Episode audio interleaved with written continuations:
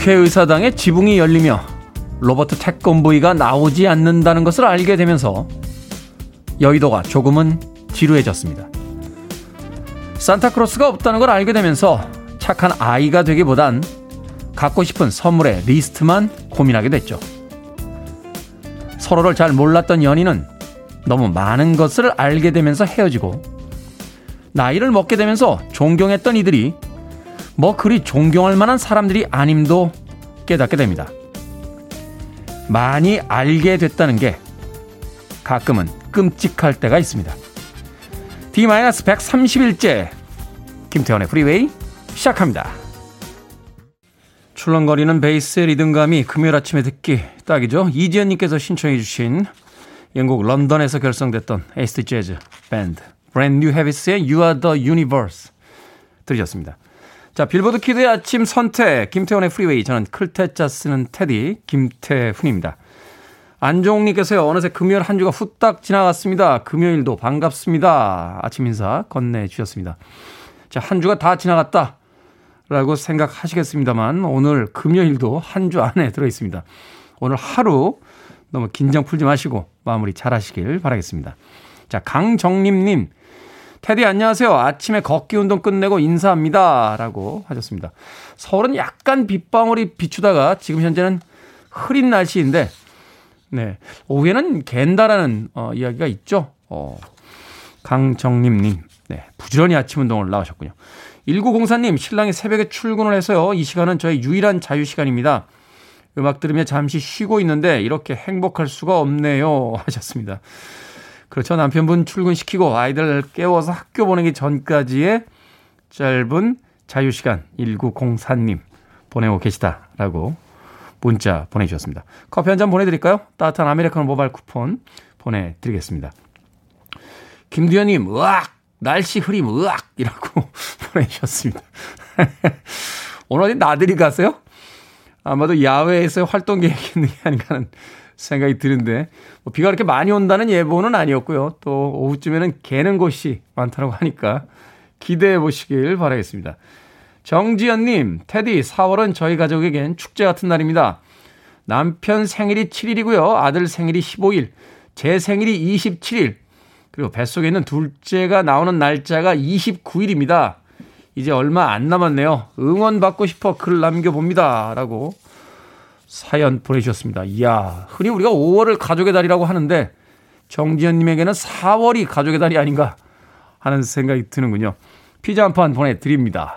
자, 둘째 나오고 난 뒤에 가족들끼리 모여서 피자 파티 한번 열어보시죠. 정지현님. 콩으로 들어오셨는데요. 문자 샵 1061로 어, 이름과 아이디 보내주시면 저희들이 모바일 쿠폰 보내드리겠습니다. 청취자 참여도 마찬가지입니다. 문자번호 샵 1061, 짧은 문자 50원, 긴 문자 100원, 콩은 무료입니다. 여러분은 지금 KBS 2라디오 김태훈의 Freeway 함께하고 계십니다. KBS 2라디오 yeah, 김태훈의 Freeway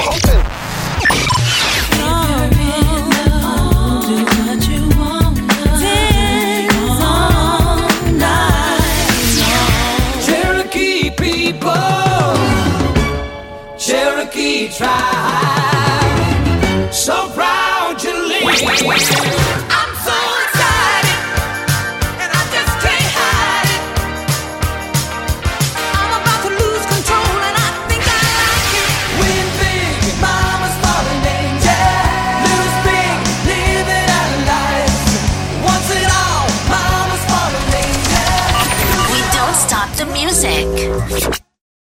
제프리 오스본의 이니 미니 들이었습니다. K81363521님 테디 주차장에 세워둔 차 앞 범퍼 쪽을 누가 받고 도망갔습니다. 6개월 된 새 차인데 블랙박스도 없고 속상합니다. 라고 아침에도 속상한 마음 문자 보내셨습니다. 도대체 왜들 그러죠? 어, 보험 다 들어있지 않습니까? 보험사에 전화 한 통 하면 될 문제인데 그분은 또 오늘 하루 종일 얼마나 또 불안하게 사시겠어요. 혹시 CCTV 확인하면 자기 잡혀갈까봐. 예. K81363521님. 너무 속상하지 마십시오. 어, 차끼리 받으면요, 어, 한쪽만 찌그러지진 않아요. 그 차는 반파 됐을 겁니다. 반파. 예. 얼마나 놀랬으면 자기 차가 반파돼서 도망갔겠습니까? 8136-3521님. 괜찮습니다. 아, 생각하기 나름이죠. 사람이 타고 있을 때 다치는 것보다. 그래도 차가 조금 긁힌 거니까, 네. 하루 어, 자동차에 난 기스 때문에 마음에까지 기스가 나진 마시길 바라겠습니다. 5637님, DJ님, 요즘은 왜 힘 빼고 라는 말 잘 안 하십니까? 우리들 너무 힘이 많이 들어가 있다는 걸 잘 압니다. 힘만 빼면 최고죠. 라고 하셨습니다. 제가 예전에 다른 프로그램 진행할 때 주로 했던 이야기가 하도 힘 좀 주세요. 라는 사연들이 많아서 힘 좀 뺍시다. 우린 너무 힘을 주고 삽니다. 어깨도 결리고, 예, 팔다리도 저리고 다 힘을 줘서 그렇습니다. 아침 시간에 파이팅 하는 것도 좋습니다만 긴장을 좀 풀고 어깨도 좀 줄러주면서 오늘 하루도 힘 빼면서 보내시길 바라겠습니다. 예전에 누가 그런 이야기 하더라고요. 어, 내가 뭘 하겠다, 내가 뭘 원한다 라는 것을 상대에게 들키면 그것을 잘 주지 않는다. 복독방에 가서 부동산에 가서는 그 집을 정말 원하고 있다는 걸 들켜서는 안 되고요. 예. 회사에서는 사장님에게 이 회사를 꼭 다니고 싶다는 걸 들켜서는 안 됩니다. 예. 그래야지만 대접받고 오래오래 다닐 수가 있습니다. 힘 빼고 오늘 하루도 여유 있게 보내시길 바라겠습니다. 자, 0285님의 신청곡으로 합니다. 1971년 4월에 빌보드 싱글 차트 1위를 기록했던 곡입니다. 이 노래를 들을 때마다 좀 서글퍼요. 원래 자신들이 살았던 땅을 빼앗긴 채 정복자들에 의해서 어느 한쪽으로 쫓겨난 음, 그들의 아픔이 느껴지는 곡이기도 합니다. Paul Revere and Raiders, Indian Reservation.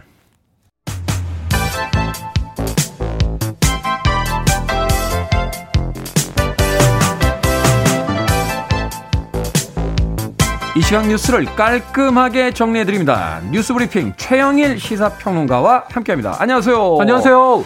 유지수님께서요, 오늘 화면에 보이는 도로의 차량 흐름 좋네요. 영일 오빠 잘 오시고 있으시겠죠? 아유, 잘 왔습니다. 연이틀 지각하시는 바람에 저희 프로그램에 아니, 이번 주가 너무 밀렸는데 그러니까. 금요일이 좀 걱정이거든요. 음. 거기다 오늘 비 온다 그래서 새벽에. 근데 다행히 아직 비는 오지 않고 어, 교통 흐름이 괜찮았습니다. 네, 사실은 이제 최영일 시사평론가가 작은 수술을 하셔서 이번 주에 네. 오토바이를 못 하셨어요. 맞아요. 그래서 이제 지각을 좀 하셨던 건데 살인차 밀립니다.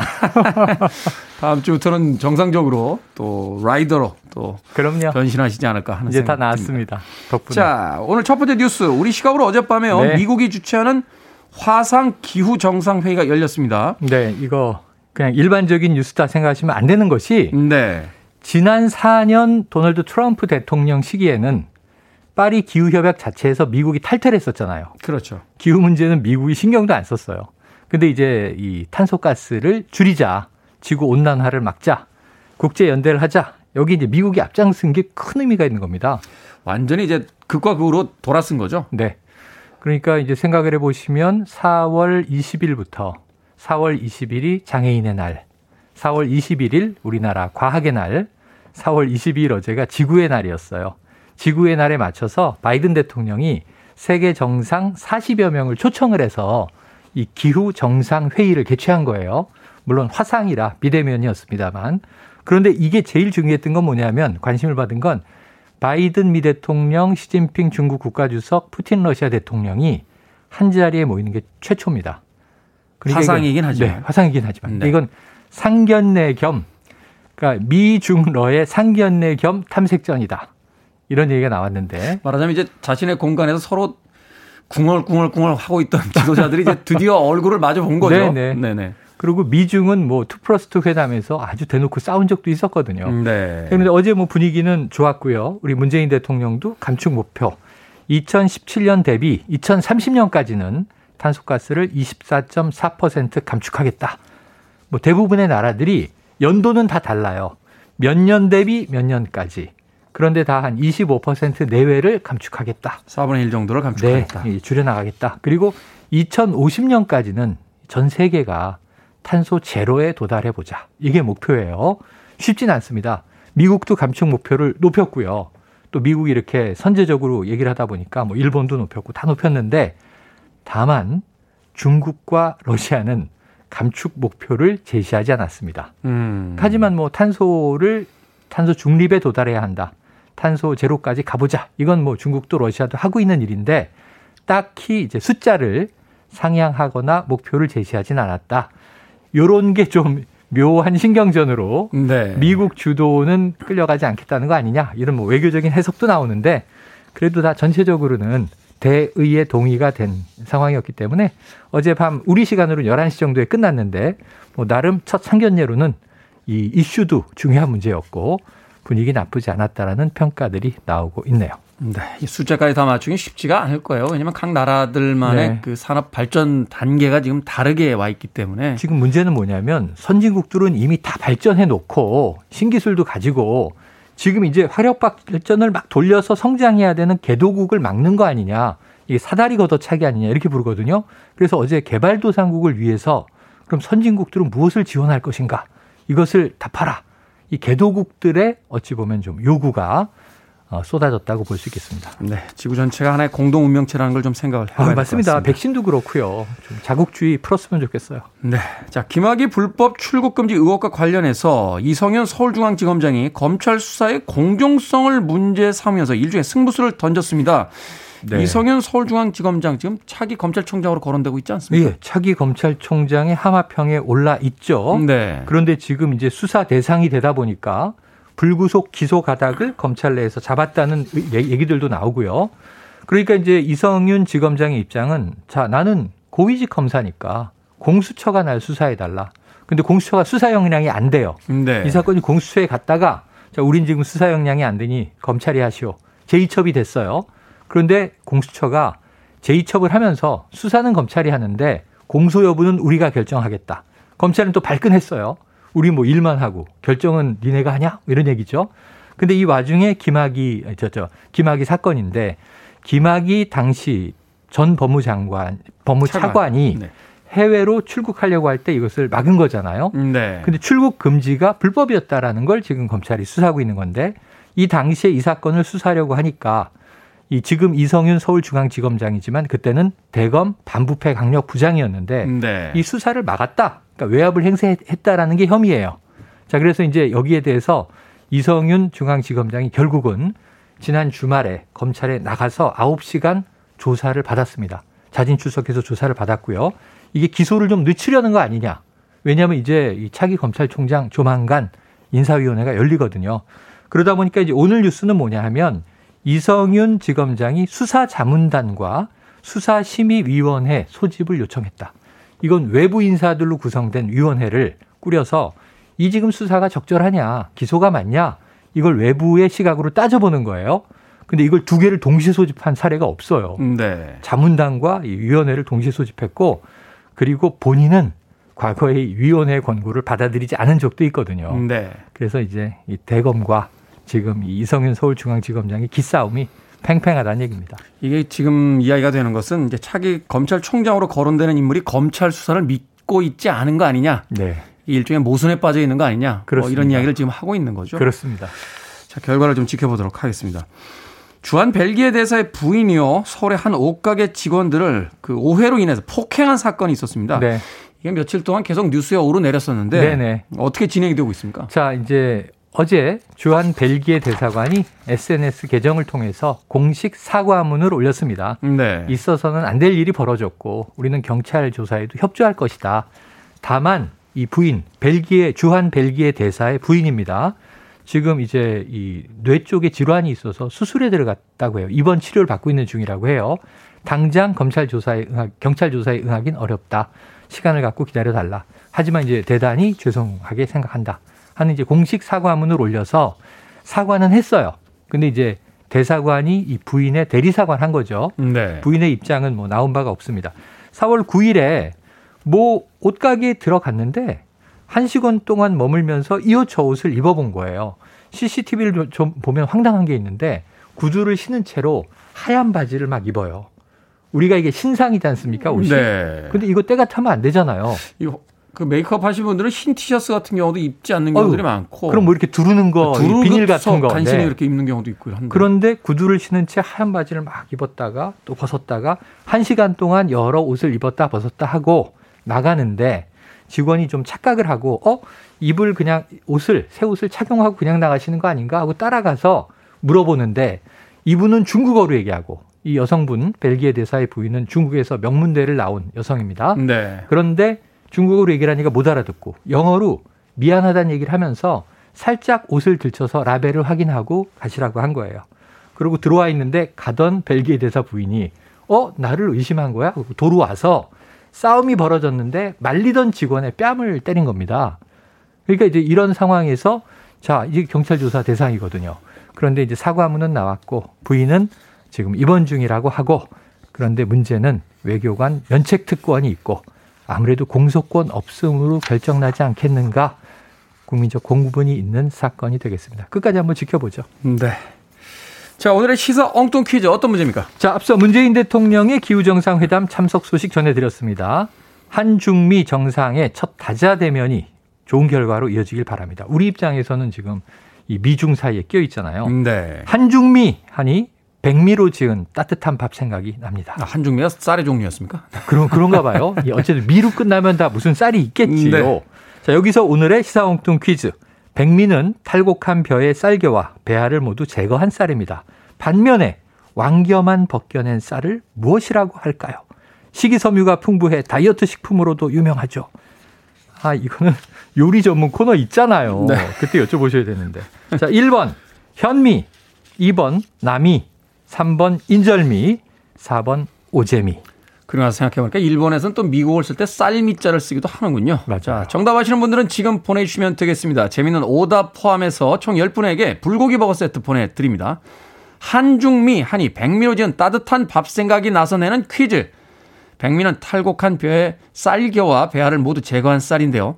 반면에 왕겨만 벗겨낸 쌀은 무엇이라고 할까요? 1번 현미, 2번 남이, 3번 인절미, 4번 오잼이 되겠습니다. 문자번호 음. 샵 1061. 짧은 문자 50원, 긴 문자 100원, 콩은 무료입니다. 뉴스 브리핑 최영일 시사평론가와 함께했습니다. 고맙습니다. 고맙습니다.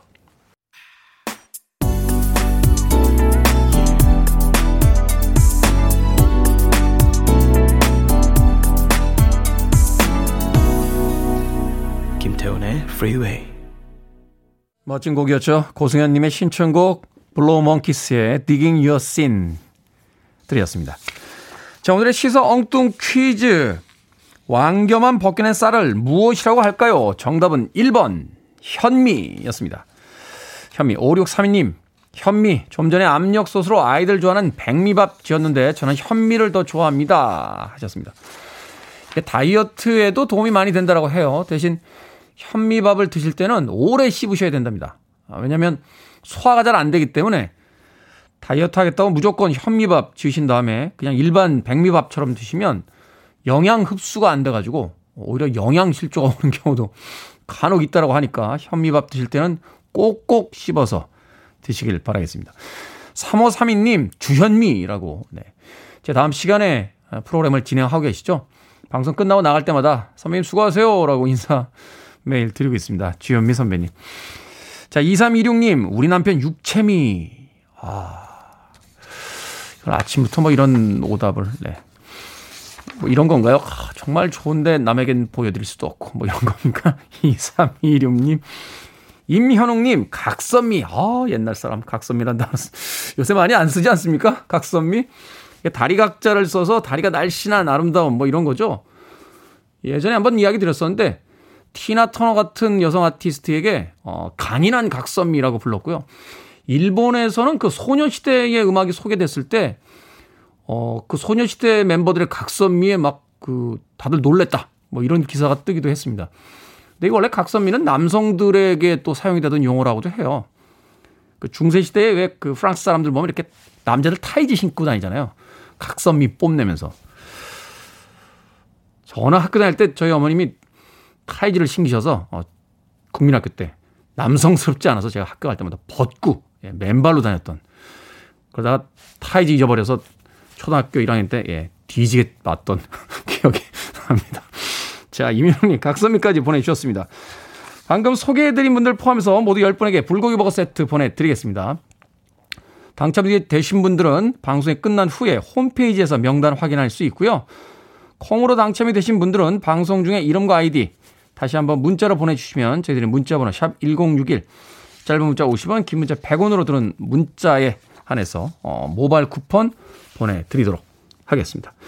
김병성님께서요, 오늘 후드티 멋져요. 라고 하셨는데, 네, 부산에 있는 후배가 보내준 후드티입니다. 1795님, 5238님, 문은경님, 이수정님, 김선영님, 유지수님의 신청곡으로 갑니다. 아하, 택한미.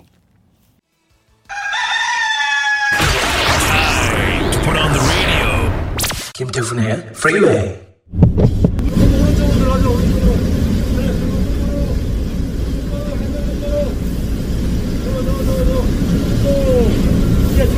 브레이크 밟으면 안 됩니다.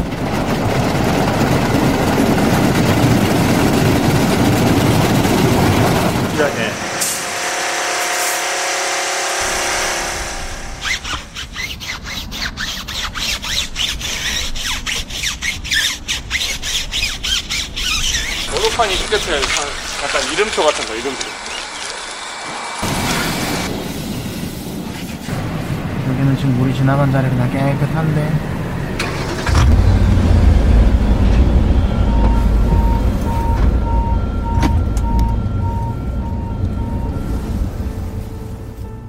생각을 여는 소리 Sound of Day 자동 세차장에서 자동차 세차하는 소리 들려드렸습니다. 아주 예전에는요, 양동이에 물을 한가득 받아서 손으로 직접 차를 닦는 게 당연했지만, 세차장이 보편화된 요즘엔 자동 세차든 손 세차든 맡기는 경우가 훨씬 많을 겁니다. 그런데 차를 좋아하는 사람들이 늘어나면서 세차 번개라는 문화가 생겨났더군요. 몇 날 몇 시에 대형 세차장에서 만나서 다 같이 세차를 하는 겁니다. 요즘이야 코로나 때문에 조금 뜸해졌지만 세차를 하면서 커피도 마시고 고기도 구워 먹으면서 모임을 갖는다고 합니다. 모임의 목적이 세차라. 인생을 즐기는 방법 참 창의적이고 다양하지 않습니까? 하긴 온통 먼지 투성이 차를 깨끗하게 닦았을 때 그 반짝거림 혼자 보긴 아쉽죠. 꽃가루가 날리는 때라 마침 차가 쉽게 더러워지는 계절입니다. 주말이라 시간 여유도 조금 있으면 생기겠죠? 오늘도 비가 왔고요. 세차 계획 한번 잡아보시는 거 어떨까요?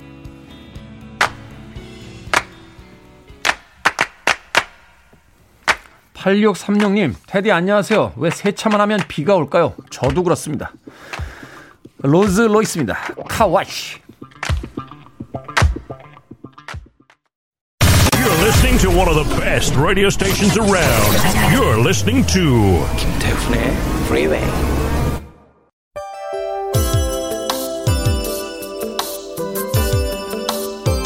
빌보드 키드의 아침 선택 KBS 2 라디오 김태현의 프리웨이 함께하고 계십니다. 임수성 씨께서요. 다들 바쁘군 한번 해주세요 하셨습니다. 잠수대교를 중심으로 해서 일산 방향은 차들이 많이 막히고요. 어, 잠실 방향은 막히기 시작했습니다. 다들 바쁘시군요.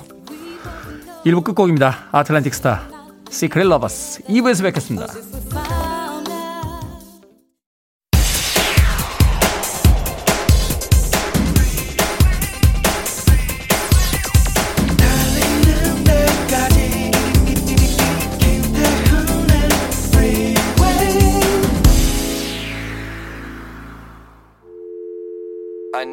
Arms around me. I need to feel your touch.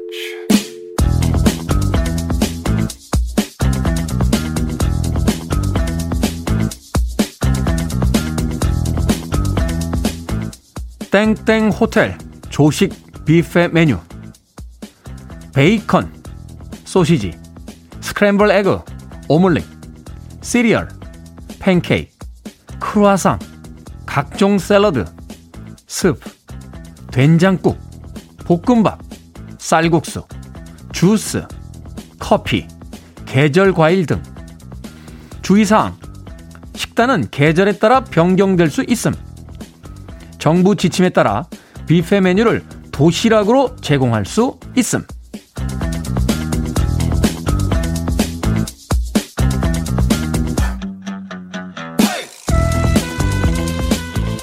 뭐든 읽어주는 남자 오늘은 어느 호텔의 조식 뷔페 메뉴를 읽어드렸습니다. 우리나라 사람들 여행 가서도 참 부지런하죠. 새벽같이 일어나서 조식 서비스가 시작되자마자 자리를 바로 잡는 분들 계십니다. 집에서는 냉동실에 떡 하나 해동해 먹기도 버거운데 여행지에서는 왜 잠까지 포기하고 이토록 아침을 챙겨 먹게 되는 걸까요? 여행자들이 아침을 시작하며 만드는 들뜬 분위기 속에서 누군가 차려준 음식을 먹는 즐거움 아마도 여행의 이유 중에 하나일 겁니다. 오늘은 뭐 하고 놀지? 고민하면서 먹는 아침. 생각만 해도 설레지 않습니까? 물론 당장 여행을 떠나긴 어렵지만요. 저 같은 경우 방송 끝나고 구내 식당에서 아침 먹으면서 불금을 어떻게 보낼지 기분 좋은 계획은 세워봐야 할 것 같습니다.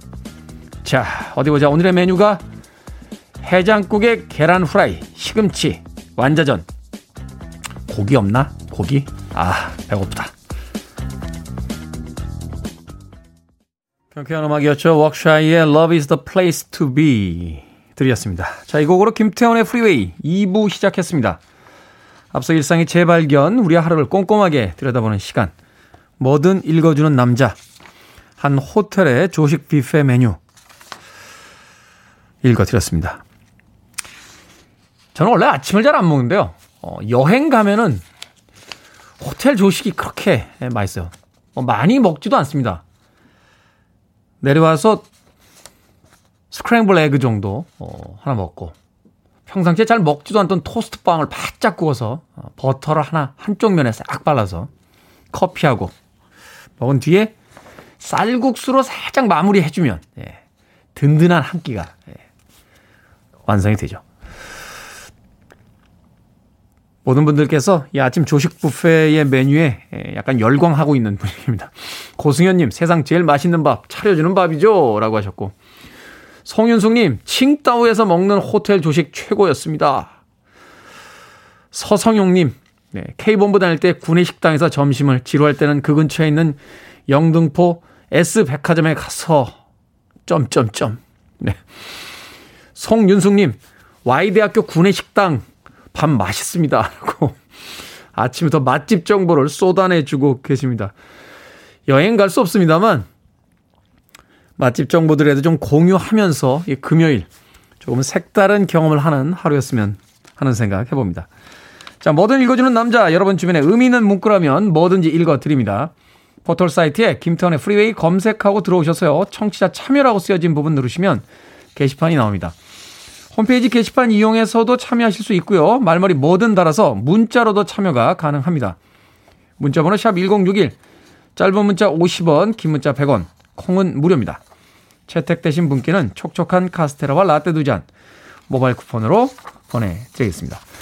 자, 최현희님, 대구는 꾸물이 하고 바람 붑니다. 유희태님, 군산은 비 온다더니 햇님이 빵 끝이네요. 하셨습니다. 지역마다 비 소식 또는 말 가지고 있는 곳도 어, 있는 것 같습니다. 자, 금요일 날씨 정보 잘 챙기십시오.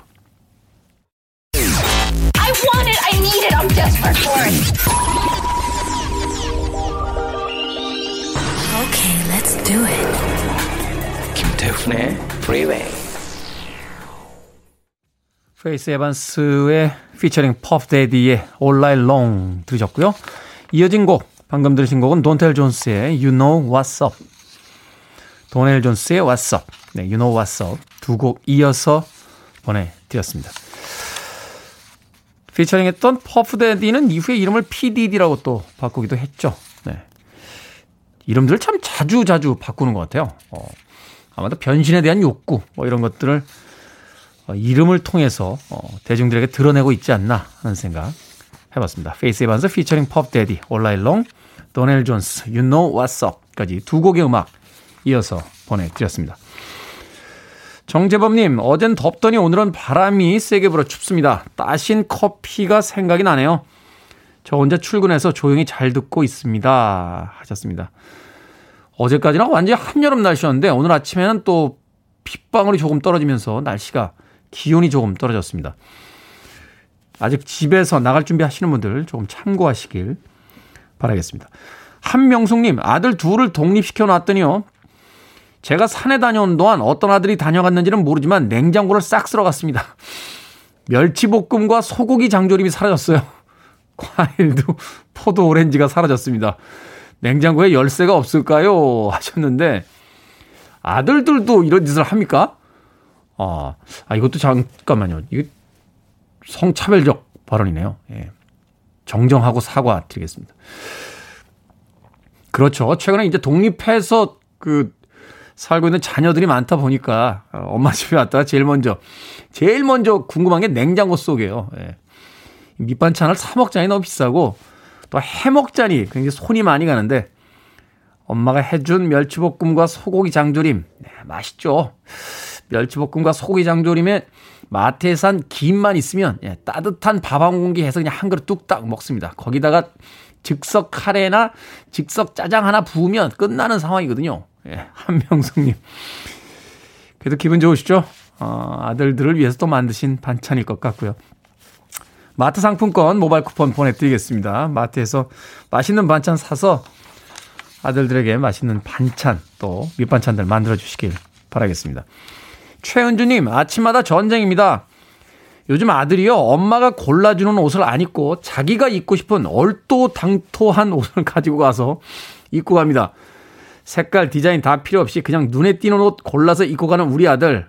그래, 네 마음대로 해라. 라고 하셨는데, 최현주님, 옷은 아들이 원하는 걸 입게 해주셔야죠. 예, 엄마 눈에는 도대체 저게 무슨 패션인가 싶습니다만, 이제 옷을 자기 손으로 고르기 시작했다라고 하는 건 부모로부터 독립할 준비를 시작했다라고 생각하셔도 될 것 같습니다.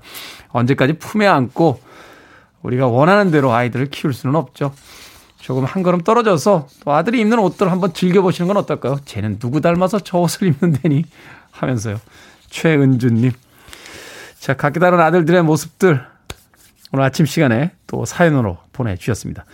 자, 602님의 신청곡을 합니다. 샤카탁. Easier said than done.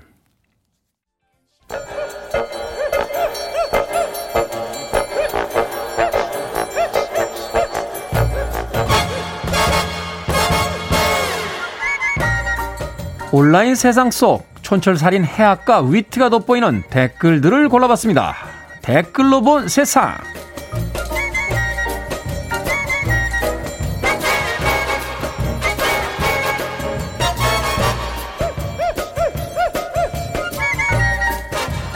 첫 번째 댓글로 본 세상. 영업 시간을 어기고 배짱 영업을 하던 유흥업소들이 경찰 단속에 적발이 됐습니다. 손님들은 새벽 3시가 다 되도록 밀폐된 방에서 술을 마시고 있었는데요. 경찰이 나타나자 옥상으로 도망가거나 불을 끄고 자는 척을 하기도 했다네요. 여기에 달린 댓글들입니다. 건우 땡땡님. 아니 이거 뉴스인가요? 예능인가요? 웃자는 거죠? 따구 땡땡님. 역학조사 정보 제발 배우지한테 좀 보내줍시다. 뭐 그렇게까지 술 마실 사연이 있으셨는지 궁금하긴 합니다만 단속 나왔는데 자는 척 했다는 게 더 신기합니다. 자는 척 하면 안 잡혀갑니까? 호수가 쫓아오면 모래다 자기 얼굴을 박는다는 꽝이 생각나는데 띠리리 디리리 연고 없다 뭐 이런 겁니까?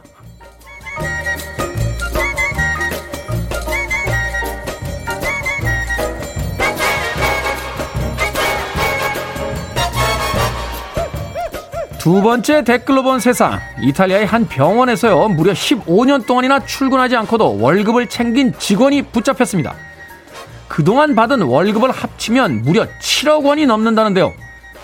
이탈리아 공공기관에선 가족이 출근 카드를 대신 찍어주거나 카드만 찍고 놀러 나가는 경우가 많아 골치라는군요. 여기에 달린 댓글들입니다. 리브님, 월급 루팡 올해도 해먹다 걸렸네요. 리드님, 저 정도면 직장에도 문제가 있는데요. 15년간 월급이 잘못 나간다는 게 말이 됩니까? 지난 보궐선거 때요. 어떤 정치인의 이야기가 생각이 나는군요. 나라에 돈이 없는 게 아니다. 도둑이 많은 거다. 생각해보면 남의 나라 이야기도 아니에요. 사돈의 팔촌까지 회사에 유령 취업시켜서 봉급, 월급 받으시는 분도 있었고요. 회사 돈으로 따님 안전을 위해서 포르쉐 사셨다는 우리 정치인도 떠오릅니다. 근데 교통사고 위험하다면서 스포츠카 사주는 건 무슨 작전이죠?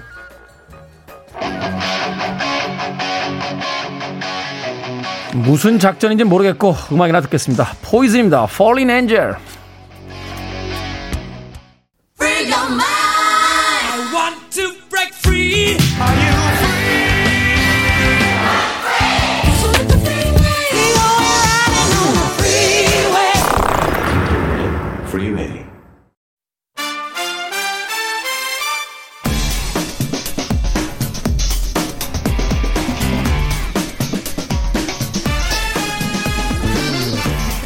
보이는 라디오와 유튜브로 보고 계신 분들 꽉 찬 화면에 놀라셨습니까? 금요일에 신의 한수 오늘은 특별한 게스트를 한 분 더 모셔서 꾸며드립니다. 허나몽 영화평론가 이지의 영화 전문 기자 그리고 진모영 감독님 나오셨습니다. 안녕하세요. 아, 네, 반갑습니다. 반갑습니다. 자 오늘은요 특별히 음, 영화 다큐멘터리죠. 네, 다큐멘터리 시리즈를 어, 만드신 진모영 감독님을 모시고 창작자로부터 직접 그 이야기를 들어보는 시간을 네. 가져보도록 하겠습니다. 오늘의 영화는요, 넷플릭스로 공개된 다큐멘터리 시리즈, 니마, 여섯 나라에서 만난 노부부 이야기입니다. 제작 총괄을 맡은 진모영 감독님께서 나오셨습니다. 간단한 인사 부탁드리겠습니다. 네, 반갑습니다. 첫, 초대해 주셔서 고맙습니다. 4년 정도 만에 새 작품으로 인사를 드리는 것 같아요. 그, 어, 넷플릭스랑 같이 여섯 개 나라의 아름다운 부부 이야기를 만들었습니다. 네. 음, 여섯 개 나라에서 네. 펼쳐지는 아름다운 부부들의 네. 이야기. 네, 4월 13일에 오픈했습니다. 4월 13일. 예전에 이제 개봉 이런 그쵸. 표현을 썼는데 이제는 오픈. 절찬리 오픈 중. 네. 자, 지난 2014년에요. 님아 그 강을 건너지 마오로 이 다큐멘터리 영화 사상 최다 관객작 중 하나입니다. 무려 480만 관객을 모으셨습니다. 네. 그래서 이번 작품도 굉장히 많이 기대를 하고 있고 또 기다리셨던 팬들도 많은 것 같은데 자 원래는 이제 신의 한 수의 역사 깊은 전통이죠. 어. 역사, 깊다고 해도 몇 주 몇 달 안 됐습니다만 평점부터 냉정하게 매기고 시작하는데 네. 오늘은 특별히 예, 생략하도록 하겠습니다. 그래도 김모영 감독님이 아 이거 두 분 평점 이것 때문에 뭐 말씀하셨는데 네. 다행이네요. 그러니까. 일단 제가요. 겁만 드리고. 생략이란 표현보다는 조금 보류해 뒀다가 아, 네. 어, 두 기자님 평론가님이 이제 이야기하시는 걸 듣고 나서 아 이쯤 되면 평점을 매겨도 되겠다 싶으면 아, 네. 그때 한번 여쭤보도록 하겠습니다. 자 줄거리부터 좀 들어봤으면 좋겠는데 감독님께서 직접 뭐 줄거리 이야기를 좀 해주시겠습니까? 네, 이 이야기는 음, 저희가 이제 니마 그강을 건너지 마을을 2014년에 오픈하고 나서 어, 미국 개봉을 했거든요. 음. 그때 이제 넷플릭스에 이제 전 세계 이제 다큐멘터리 시리즈 담당자 책임자가 이 영화를 보고 만들고 싶다라고 생각을 하셨던 것 같아요. 음, 네. 대신 이 이야기를 이제 전 세계에서 사례자들을 찾아서 시리즈를 만들 때이 니마강을 건너지 마오의 그 원작에 기반을 해서 어, 다큐멘터리 시리즈로 개발을 음. 하고 싶어 했고 그러니까 그때 이제 연락을 취했더라고요. 2017년 9월 경인데요. 그러니까 그때부터 어, 어 이제 니마 원작에 대한 이제 해체와 분석 작업을 네. 해보고 그리고 이제 어, 여러 나라들의 감독님들을 선발하고 출연자를 캐스팅하고 뭐 그런 작업들을 쭉 거쳤어요. 그래서 2018년에 그런 작업들을 한 다음에 2019년에 음. 예, 1년 동안 이제 사계절 100일 정도 촬영을 하는 이제 설계거든요, 이게. 음. 그래서 이제 그 노 부부의 오랫동안 살아왔던 시간들을 좀 긴 호흡으로 찍어보자라고 해서 했고, 다행히 코로나 시기를 촬영 기간에는 잘 벗어났고, 네. 2020년 후반 작업, 편집하고 음악하는 시간에는 다 스튜디오에서 조심조심 하면서 작업을 다 했어요. 그래서 어, 이 시기에 나온 작품이긴 한데 음, 음, 음, 출연자라든가 이 주변의 풍경들이 코로나가 없던 시대에 그림들이 등장해요. 그래서 네. 네, 그렇게 해서 이제 4월에 전 세계 190개국의 시청자들에게 음, 띄워보냈습니다. 그러니까 2014년에 나왔던 작품 니마 그강을 건너지 마을을 본이 넷플릭스 관계자가 네. 이 작품과 좀 연관된 어떤 시리즈를 만들어 봤으면 좋겠다. 이걸 흔히 우리가 영어식 표현을 쓸 때 inspired by 뭐 이렇게 쓰죠. 뭐 아, 그런가요? 영화에 의해서 네, IP를 영감을 얻었다. 아, 영감을 네, 얻었다. 그렇죠. 네, 허나웅 영화편은 왜 갑자기 아, 갑자기 영어로 말씀하시니까 깜짝 놀랐어요. 저를 보고. 아는 단어가 나왔어, 저도. 네. 그래서 이제 그 여섯 편의 각 국에 있는 어, 네. 여러 나라에 흩어져 있는 이제 그 노 부부들의 이야기를 이제 100회에 걸친 촬영. 물론 이제 현지에서 이제 촬영 스텝이 찍은 것도 있지만 이제 감독님도 직접 찍으시고 하셔서 여섯 편을 이제 음. 총괄해서 지금 이제 2021년에 넷플릭스에서 지금 공개하고 있는 거죠. 네, 여기 이제 여섯 편은 EP로 참여를 하고 한국 편만 연출을 하고 EP라는 게 뭡니까? EP라는 게 executive producer라고 아, 일종의 네네. 이제 어, 통상적으로는 제작자 role인데 네. 여기서는 이제 이제 그 이제 또또 다른 EP라고 해서 전체 총괄 프로듀서 음. 어, 역할을 합니다. 그래서 각 나라가 이제 미국, 스페인, 일본, 한국, 브라질, 인도 이렇게 여섯 개국인데 여섯 개 네. 나라에 모두 다 디렉터들이 다릅니다. 그래서 그 디렉터분들을 전부 다 이렇게 서치하고 어, 캐스팅하는 것부터 어, 작업이 시작이 되죠. 네. 네. 아시아와 아, 북, 아, 남, 북미 그리고 네. 스페인, 유럽 그리고 남미까지 이제 포괄적인 어, 대륙을 오가면서 네. 여섯 쌍의 이제 노 부부들을 다큐멘터리로 촬영했다라고 네. 하셨는데 우리가요, 이 노 부부들이 등장하는 어떤 극영화나 다큐멘터리를 되게 떠올려 보면 음.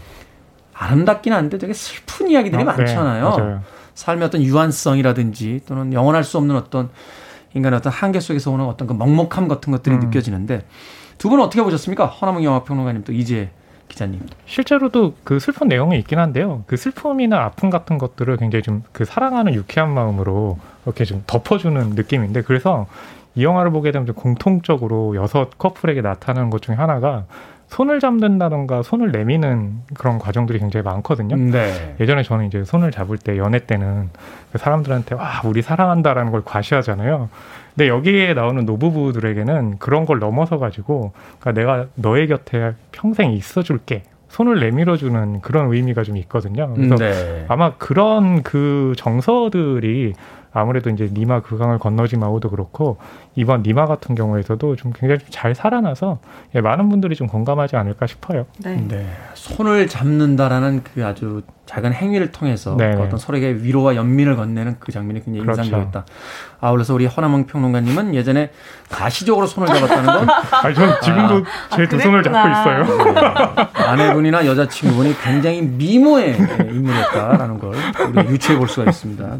이채 기자님 어떻게 보셨습니까? 어, 저는 전혀 슬프진 않, 않다고는 할 수 없지만 일단 슬픔보다 삶을 긍정적으로 받아들이는 그 노년기에 이른 부부들의 모습이 정말 좋았고요. 무엇보다도 이 시리즈에서 가장 좋았던 건 그 감독님의 전작인 님아 그 강은 건너지 마오도 너무나 훌륭한 영화였지만 이거 같은 경우에는 프로젝트를 단순히 글로벌로 확장했다라는 개념이 아니라 하고자 하는 이야기, 담론들이 더 커지고 품이 더 넓어지고 더 따뜻해졌다라는 느낌을 받거든요. 우리가 흔히 노 부부라고 하면 떠올리는 이미지들이 있잖아요. 아들 딸을 아들 딸을 두고 남자와 여자가 결혼이라는 제도, 제도로 이렇게 만났다라고 생각하는데 그렇지 않은 커플들이 있거든요. 브라질 같은 경우에는 두 분 다 여성인 동성 커플이고 네. 결혼으로 묶인 관계가 아니거든요. 그러니까 음. 정상 가족이라고 흔히 말하는 그 제도권 바깥에 있는 다른 다양한 모습의 사랑들까지도 한꺼번에 다 보여줘서 그런 부분에서 훨씬 더 확장된 이야기를 볼 수 있었다고 생각합니다. 영화가 미처 다루지 못했던 어떤 그 일상의 그 소소한 부분까지도 확장시켜서 좀 더 깊은 이야기와 많은 이야기를 담으려고 음. 했다. 저는 노부부 하면은 어, 제 저희 어머님의 전화가 떠오릅니다. 어. 야 TV 하나 더 사주라. 니네 아버지하고 거실에서 TV 못 보겠다. 저희 어머님 야야 떠오르는데 자 이 미마 여섯 나라에서 만난 노부부 이야기는 과연 어떤 내용을 담고 있는지 음악 한 곡 듣고 와서 어, 더 자세히 들어보도록 하겠습니다. 비틀즈입니다. When I'm 64. 비틀즈의 When I'm 64 들으셨습니다. 폴 맥카트니는 이 노래를 부를 때 자신이 64살이 될 거라고 생각했을까요? 이제는 그 나이를 훌쩍 지난 나이에 가 있습니다. 자, 빌보드 키드의 아침 선택, KBS 2라디오, 김태훈의 프리웨이, 신의 한수, 오늘 허남웅 영화 평론가, 이제 영화 전문 기자, 그리고 진모영 감독님과 함께 넷플릭스 다큐멘터리 시리즈 님아에 대해서 이야기를 나누고 있습니다. 자, 미국, 스페인, 브라질, 일본, 인도, 그리고 우리나라까지 이제 여섯 나라 노부부의 일상을 담았는데 나라별로 이제 커플을 섭외하고 그들의 이야기를 담을 때 조금 그 보편적인 부분과 또 차별적인 부분에 대해서 고민을 많이 하셨을 것 같아요. 똑같은 이야기를 공간만 바꿔서 여섯 개를 반복하는 것도 의미가 없을, 없을 것 같고 또 그 각기 다른 이야기를 하면서 오히려 이 부부라고 하는 노부부라고 하는 핵심에서 벗어나는 것도 원치 않으셨을 것 같은데 어떻게 구성하셨고 또 구체적인 이야기는 어떻게 있는지 좀 설명을 해 주십시오. 네. 근데 EP로 이제 참여하는 것들은 전체적인 국지간 이야기가 어 커플의 사랑 이야기를 현 시간으로 따라가는 것들이거든요. 근데 네. 그것이 이제 고립돼서 그것만 이제 뼈다귀로 존재하는 게 아니라 거기 그 나라의 풍경들, 기후들, 그 다음에 거기에 있는 사회적인 현상과 문화적인 것들, 그리고 시기 시기마다 나타나는 뭐 풍, 풍, 풍습, 음. 뭐 세시 풍속 같은 그런 것까지도 네. 다이 안에 이제 같이 이제 옆에서 이제 살을 이루면서 뭐 예를 들면 가로 세로 어, 이런 이제 천이 짜지는 거죠. 그래서 이 이야기는 전체적으로 그냥 이, 이 하나의 커플들만 봐도 그 나라의 문화적인 것들을 다양하게 얻을 수 있는 이- 이런 설계들이 있어요. 그리고 디렉터들은 모두 다 이제 어, 한국에서 쉽게 이야기하는 휴먼 다큐멘터리를 오랫동안 했던 사람들이 아닙니다. 네. 너무 다양하고 그래서 이분들이 해내는 스타일이 어, 어떤 형태로 이렇게 틀을 지어도 자기 개성들을 강하게 드러냅니다. 음. 예, 그래서 이제 소재를 선택할 때부터 이제 그런 것들이 나오는 것 같아요. 이제 근데, 음, 다른 부분들이 조금 비슷하다 그러면은 일본이나 아, 브라질 같은 경우에는 훨씬 더 자기 개성들이 많이 드러납니다. 브라질은 음. 출연자 커플부터 어, 동성의 커플이 등장하고. 가족이 등장을 네. 하고 또 일본 같은 경우에는 이제 한센병을 앓으면서 국가 폭력에 오랫동안 시달렸던 그 커플이 등장하면서 그 사회에서 어 사, 살아가면서 이제 그, 그 여러 가지 사회적이고 정치적인 풍경까지도 다 이 러브 스토리 안에서 음. 풀어지는 그런 것들이 있거든요. 그래서 전체적으로는 이야기를 너무 사랑 이야기로 좁히지 않고 사랑이 이 중심이 되는 이야기지만은 전체 문화와 어, 사회적인 것까지 다 보는 개성들을 잘 발휘를 하시는 것 같아요. 노년의 감독님들이. 사랑이 현실의 사회 속에서 어떻게 생존하고 또 어떻게 위기를 맞고 어떻게 또 공존해 가는가 하는 네. 이야기를 이제 담으시려고 했다. 네, 그 전에 이야기가 훨씬 이제 동화적인 이야기라면 지금 훨씬 더 이제 우리 이웃 이야기들로 음, 펼쳐지는 것 같아요. 아무래도 이제 각각의 어떤 지역에 있는 그 스탭들의 어떤 취향과 또 시각과 이런 것들이 이제 반영이 되다 보니까 자연스럽게 이제 여섯 개의 이야기가 어, 각기 다른 개성들을 가지게 됐다라고 이야기를 해주셨는데 그렇다면 보편적으로 흐르고 있는 하나의 정서가 있다면 그건 뭘까요? 음, 유머러스함. 그 이야기 굉장히 중요하네요. 그러니까 나이 들어감을 그냥 서글픔이나 어떤 그 비극으로 쳐다보지 않는 어떤 여유 같은 것들. 네. 그것들이 유머에서 이제 담겨져 나온다. 네, 굉장히 부드럽게 만드는 것 같아요. 관계들을 이야기의 베이스를 깔죠. 네.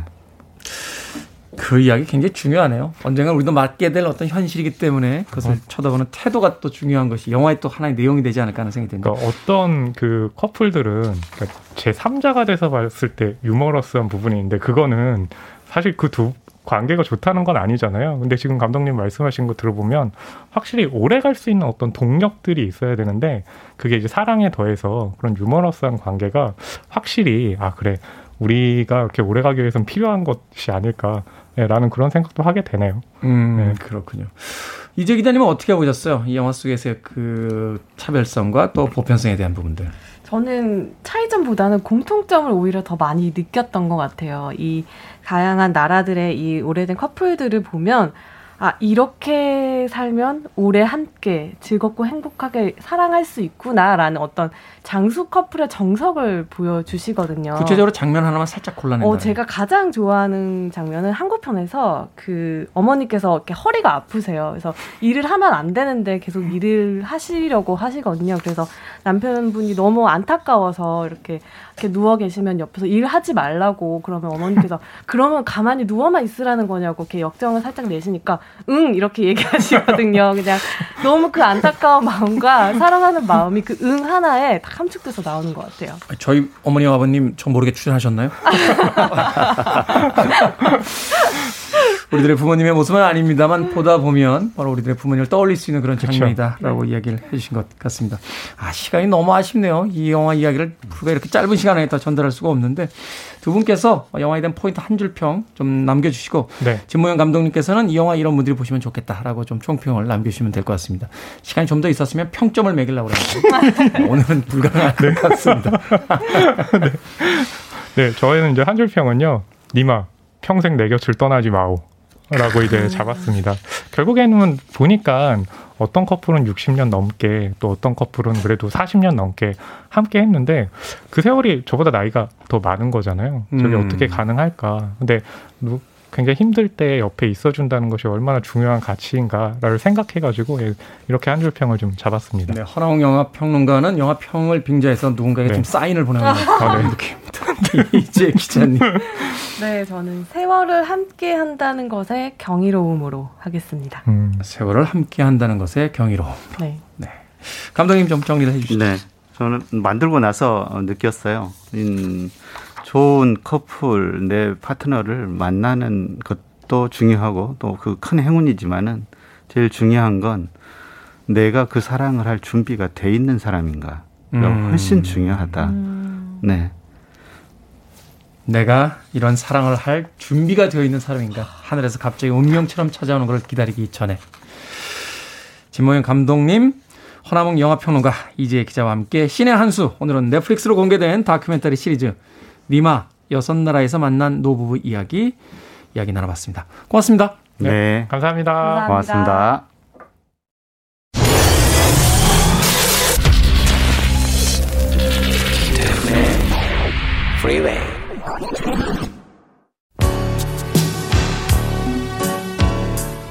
KBS 2라디오 김태훈의 프리웨이 제131째 방송 이제 마칠 시간입니다. 필리스 넬슨의 Move Closer 오늘, 오늘 방송의 끝곡입니다.